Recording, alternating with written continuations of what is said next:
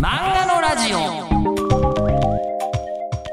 4コマ漫画家さんまだ読んでなかったんですよ。ね。だから厳密に言うと4コマだけを書いてらっしゃるわけじゃないのですがやっぱり日本人が実は一番読んでる漫画って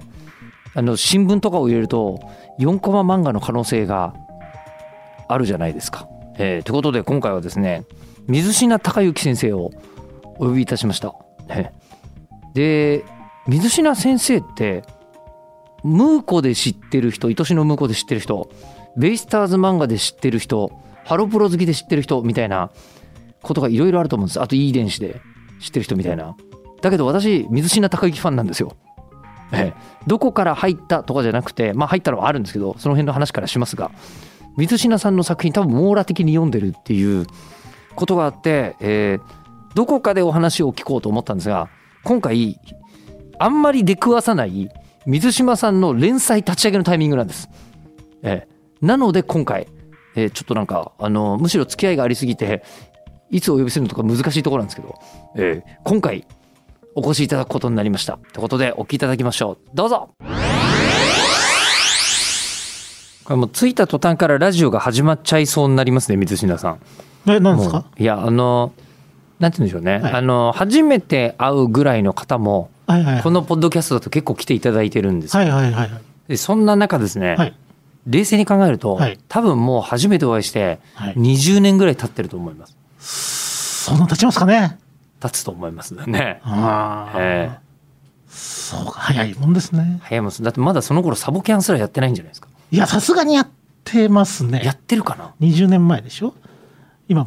48になりまして、今年49の年なんで、ええ29歳はやってますね。やってますか余裕でやってますね。余裕でやってますか、はい。でもだからそれより前に会ってる可能性があるんですよ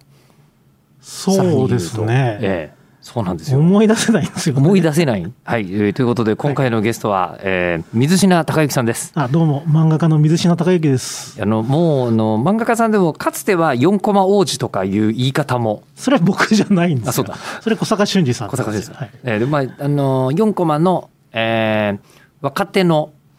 そうですね。ね若手のね、ホホープみたいなね。そうです。新鋭とか言われてたのがね、ええち中堅を通り越してもうだいぶもうねなんとそろそろもうロートルと言われるねいやいや30年っていうお話を30年なんですよお伺いしまして30年 30年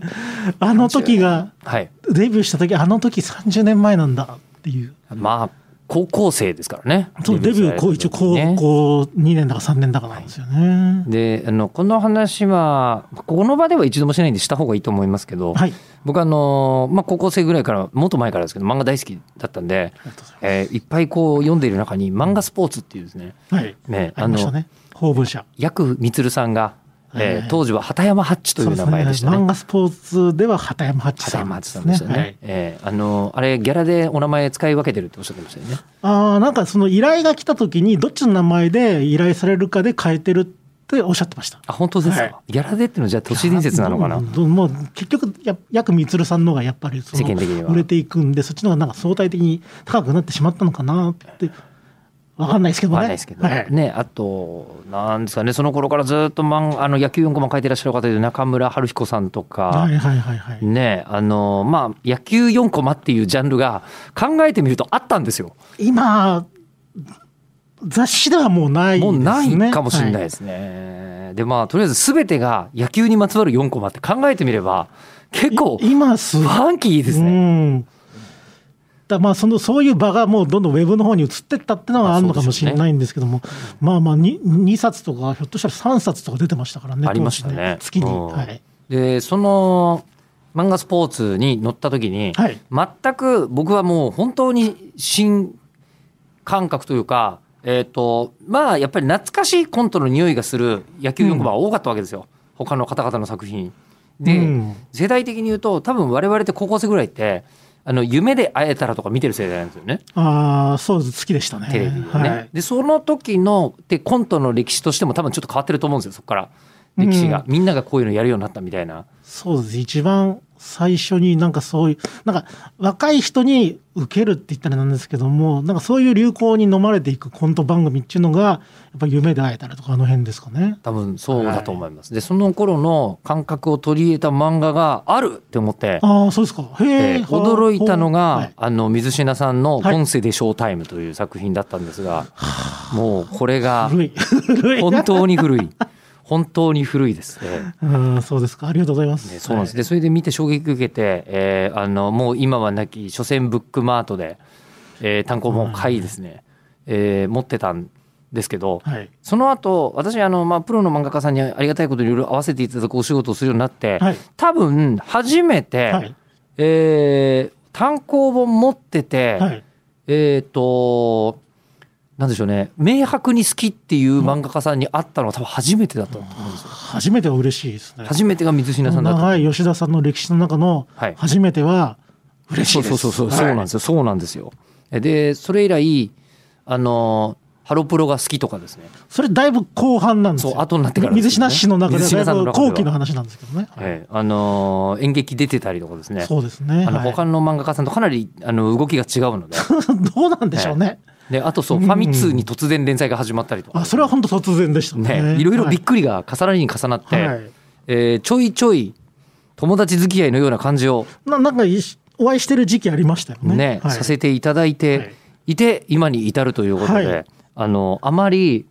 えー他の漫画家さんに会う時みたいななんでしょうねあの NHK でドキュメンタリー作るみたいな気分があんまないんですよ。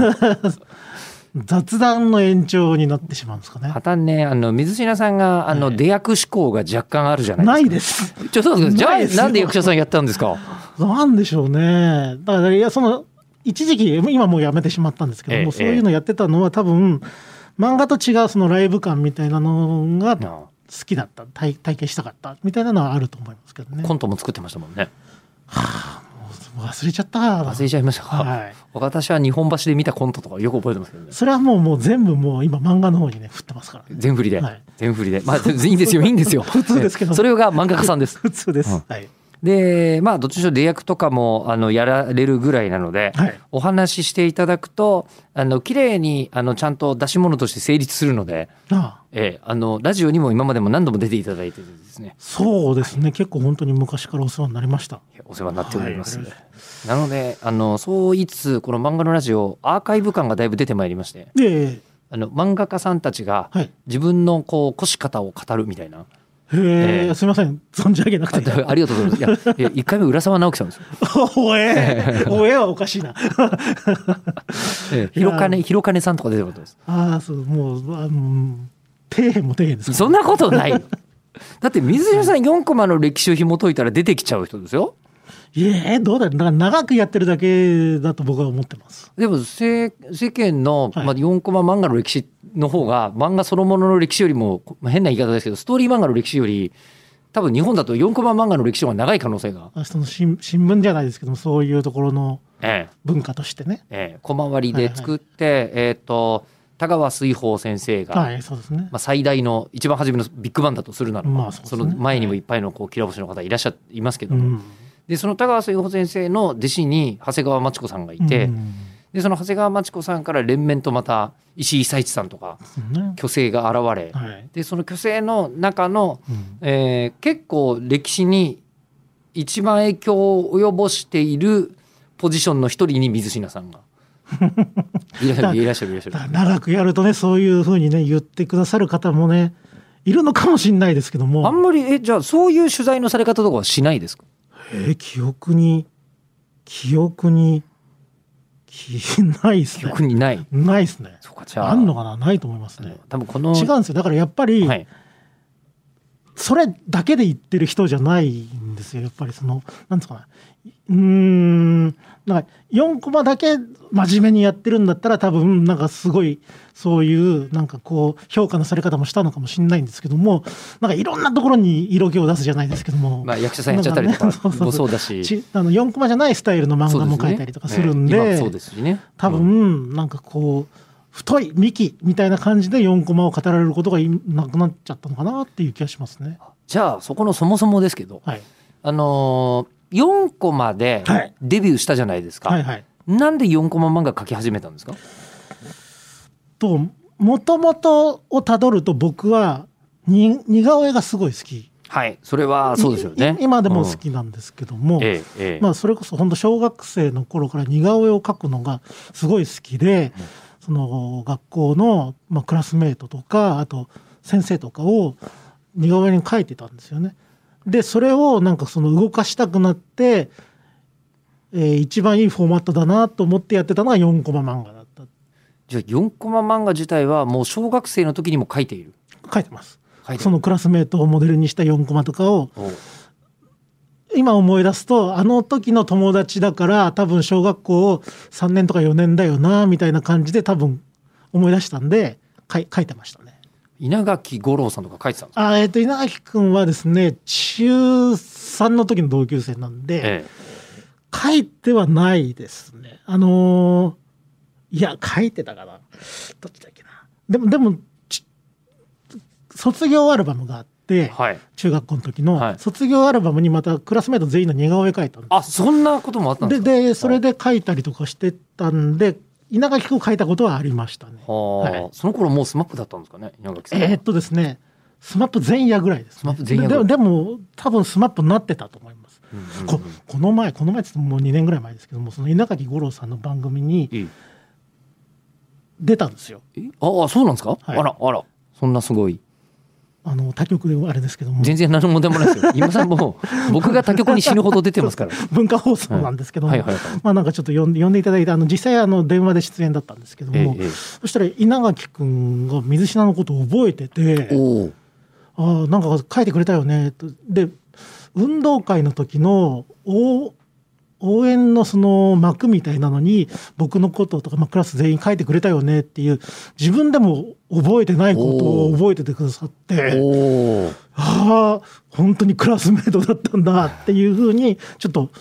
うん嬉しかったですねあれはね自分のはいイマジナリー同級生じゃなかったっていそううあの年取ってくるとね本当にあれ本当にあったことなのかね夢だったのかああそれをなんかその長くなんか何回も何回も思い返してるうちにだんだん現実にしちゃってるんじゃないかっていうことが多すぎて、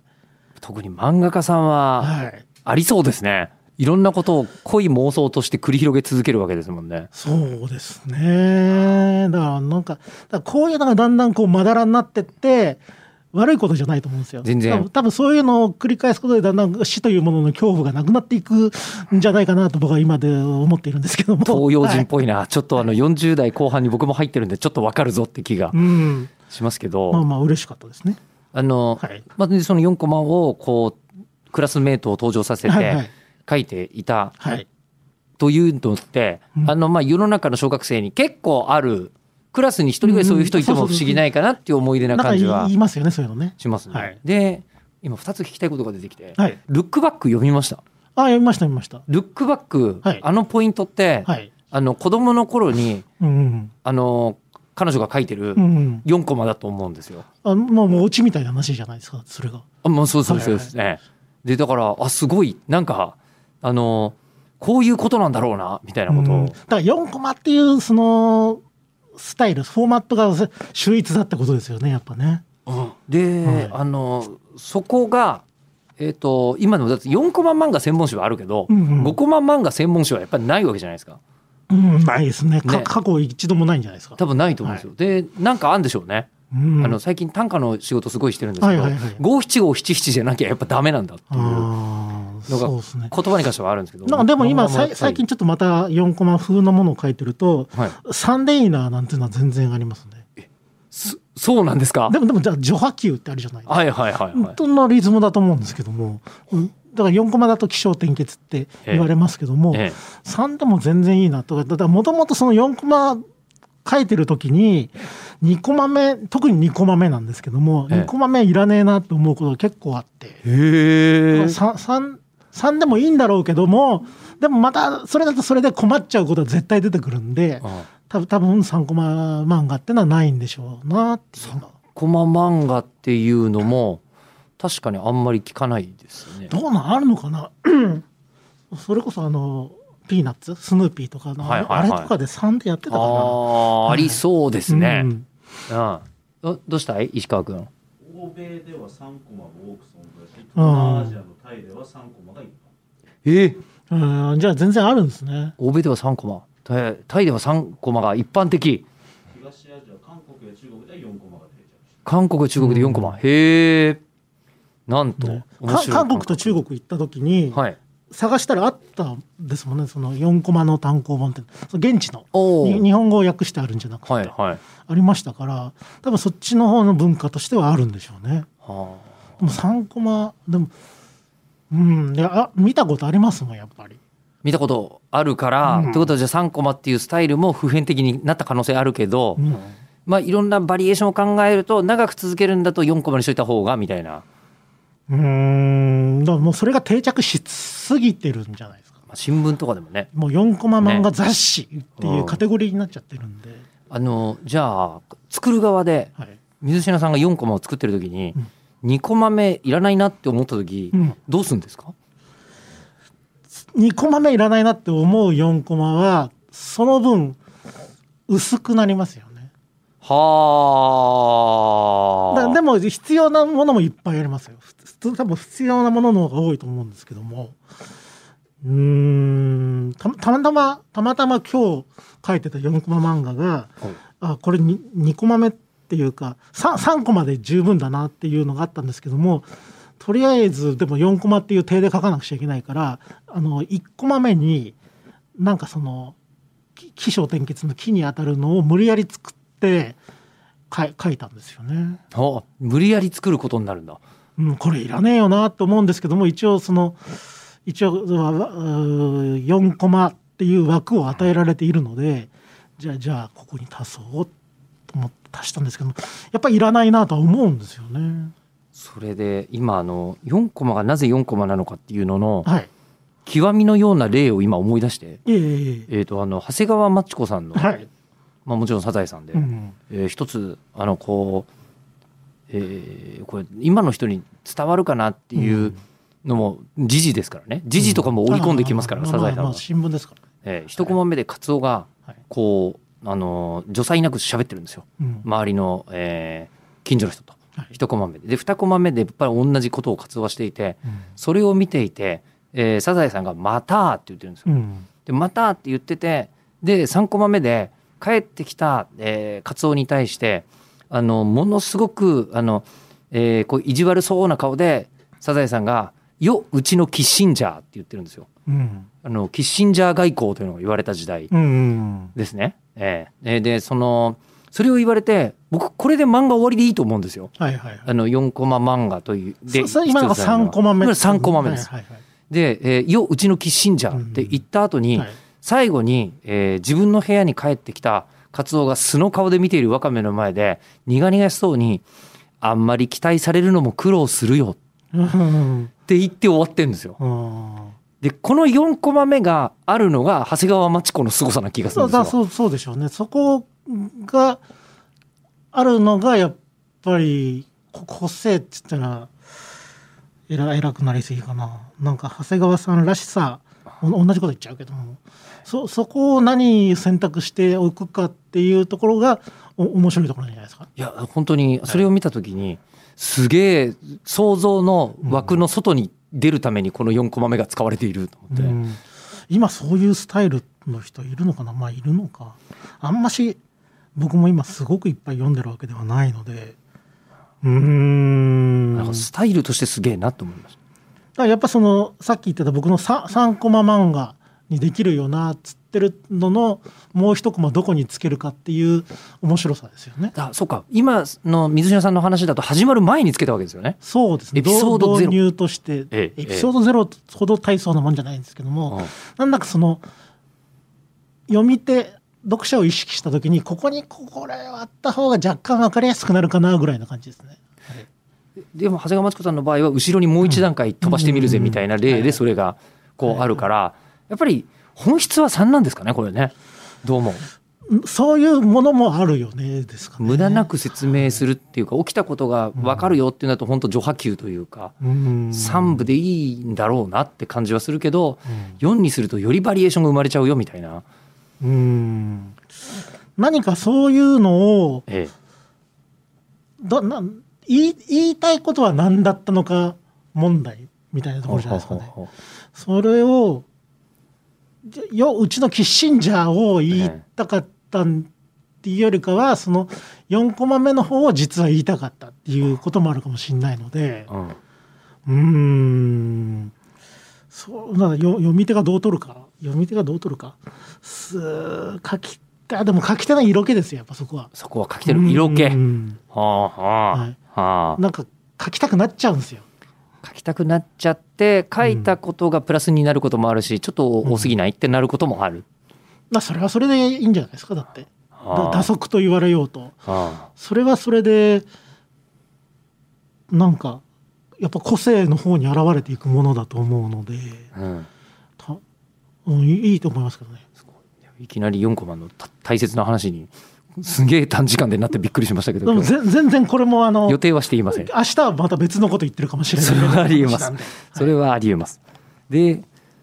あの、まあ、4コマ漫画としてデビューしたのは、まあ、小学生がいきなりね、百何十ページとか書かないでしょうというのはそうそうです。あると思います。そりゃそうだ。ええはいで、えー、水野さんは応募してみたわけですか、高校生の時は。えーっとどどこから言えばいいのかな。でデビューの話です、デビー。ューの前後は。もともとそのどこをデビューとしていき位置づけるかっていうのがなんか僕曖昧で。はえーっとさっきおっしゃってた漫画スポーツっていう雑誌の他に月刊ホエールズっていう、いはいはい。まだえーベイスターズになる前でそすう。ね横浜太陽ホエールズのファンマガジンはいがありまして、それに投稿してたのが全然早いんですねそれはもう中学生とか。そうですね中2とかおお。だったと思うんですけども、うんでそれで、えーそうまあ、それこそ似顔絵選手の似顔絵描いたりとかなんか4コマのコーナーもあったんで、まあ、選選手の4コマとかを描いて送ってたんですよ。はい。したらまあ編集部の方からなんか挿絵挿絵みたいなことをやらないかっていうお話いただいえて。え。えー、とその雑誌のなんか半ページぐらいでその月にあったベイスターズのなんか印象的な場面とかをイラストに描くみたいなのをやってたんでそれが多分ね高1とかなんですよだかおお。らそそっちをデビューとするならばまあそっちの方が早いんですけどもまあまず結局うーんとまあと投稿もなんかちょっとしてたんでその後に月えーちょっと待って漫画スポーツの方に投稿してまあそうですねの乗ったりとかしてましたねその時は、はいもう漫画家さんになりたかったんですかいや全然あの考えてないというかまあその絶対漫画家になるぞみたいなこ高尚なその意識みたいなのはないですねまあ、まんあの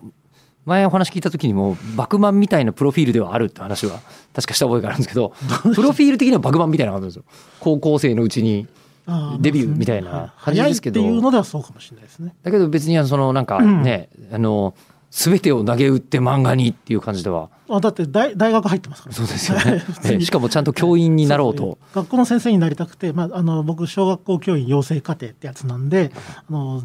の美術科っていうやつなんで小,、えー小学校の図画工作の先生になりたくて、うんうんまあ、大学行ってた人間なんで、うんだかはい、らもう全然あの専業漫画家さんになるとかいうことではないあもうだってもう食っていける気とか全然しないですし、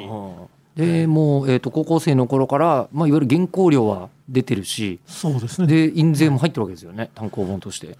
単行本っていつなのか大学卒業してからかなあそんな遅いですかあどどっちだっけちょっと僕もね曖昧なんですよあいや大学卒業してからですね初めての単行単行本はあれそうなんだ、はいあれそうかじゃあそれぐらいの時に多分そうだと思うんですよねちゃちゃんと調べれば分かるんでしょうけども、えええ大学って22歳で卒業ですよねストえレ普ート通だだっそたうらですねねえだったら多分そうさ最初にやってたのが「今世でショータイム」ってはい漫画スポーツえうんの連載で、その後漫画スポーツが休刊しちゃうんですよ、うんでしばらく何にもしてなかったんですけどもその後にあの漫画「パロ野球ニュース」っていうはい竹書房からの雑誌もあって、そっちの方からお声かけていただいたんでそっちの方で書くことになりそれで佐々木様に願いをっていう、まあ、横浜ベイスターズ佐々木和弘選手の4コマ書いてでそれでようやく僕初単行本ですから多分22よりも後ですね。あそっか佐々木様の一巻と同時だったんだっけんなんか佐々木様の一巻とはい同時でしたかね、同時じゃないかなコンサートショータイムです、はいちえー全然同時じゃないです全然同時じゃないか佐々木様に願いをの一巻が、はいえーっと編集部の予想よりも売れたんですよ。はあはあはあはあで、ね、この作者のなんか他の原稿ないかっていうのを編集部の方が探した時に「コンサートショータイム」っていう他の雑誌でやってたやつが丸ごと残ってるっていうんででじゃあこの単行本も出そうっつって出したのが「コンサートショータイム」なんで多分1年ってことはないけどもあれ佐々木様の方が先だったんだあ先ですねあそうなんだ、はいあれ記憶がちゃんとでもそれは漫画スポーツで見てた覚えがあるからいやだから連載がさ、えーコンサートショータイムの方が先なんそうでですよね多ええ分そういうふうに思われてるのかもしれないですけど印象としてだから、えー単行本自体はコンソでショータイムは竹書房から出てますかはいはいはいあそうか、ら、はい、そうかなるだから半径が同じですねそうなんです、ええあのむしろ似せたんですあれあそうなんですか、あの同じ作者の作品だと分かるようにそうですね多分露骨に似せたのはまあまあデザイナーさん一緒なんですけうど、んうんうんだからそうですねそういうことだと思いますねああ、じゃあ、えっと、佐々木さんまでは、まあ、もうプロの意思はあまりない。うんなないですねでもでもえーっと僕教その教育大だったんで教育実習が3年と4年で入ってきたんですよ。でその時に漫画はもう並行してやっててい忙しすぎるってなっちゃってあの結局就職できなかったんですよね。就職活動をするつもりはあった。あったんですけども、はい結局忙しくてできなくなっちゃったんでじゃあもうこのまま行けるところまで漫画家で行こうかなって思ったのが多分す大学3年ぐらいの時ですかね行けるとこまで漫画家さんで行こうはいと思って、はいおおよそ30年そうですねいやでも絶対に今と環境が違うんですよというのは、え、どういうことですかあのー特に野球4コマなんて、まあ野球4そコマはんなにやっぱり書き手があのー若い人がいなかったんですよねいなかったですね。と当時僕うん10 20歳そこそこだったんで、うん二十歳そこそこで野球4コマ書くっていう人間がいいるにはいたんですけどもそんなにいなかった何んはいでなかったと思います。や確っかに。ぱりその重宝していただいたんですようんうんね。うんうん。あはいだからプリンス感はその辺ですよね。まさに。たただ若いだけでね。いやいやいやいや、だけじゃ ない若。だけで明確に違うものを書いてたと思います。で、じゃあそこから30年はい。やるとはもう大学3年生の時にはやっぱ思ってないんですよ 思うわけがない。思うわけがない。 でも大抵の人はそうおっしゃると思うんですけどもね。まあね、はいえーあのー特にまあ漫画家さんの場合は本当浮き沈みの大きな本当そうですよおね。仕事ですからね本当そうです。やっぱりだからその頃一緒に書いてた漫画家さん、一緒に雑誌で書いてた漫画家さんも、やっぱりちょっと数が減ってしまったなっていう感じはあるのでう、うんん。じゃあそこからですが、はいまあまあもうやっぱり出自は間違いなく野球4コマそうです。ですが、はい。えーでも野球4コマをはい。もうあのこう超えてはい。えっ、ともういっぱいやられるわけじゃないですか。はい。それサボキャンがそうなんですか一番初めは野球じゃないよ、僕は。幕張サボテンキャンパスなのかと結構3個までいいっていうのはすごいね重みあるねねえでその3コマの前後をどう使うかっていうのが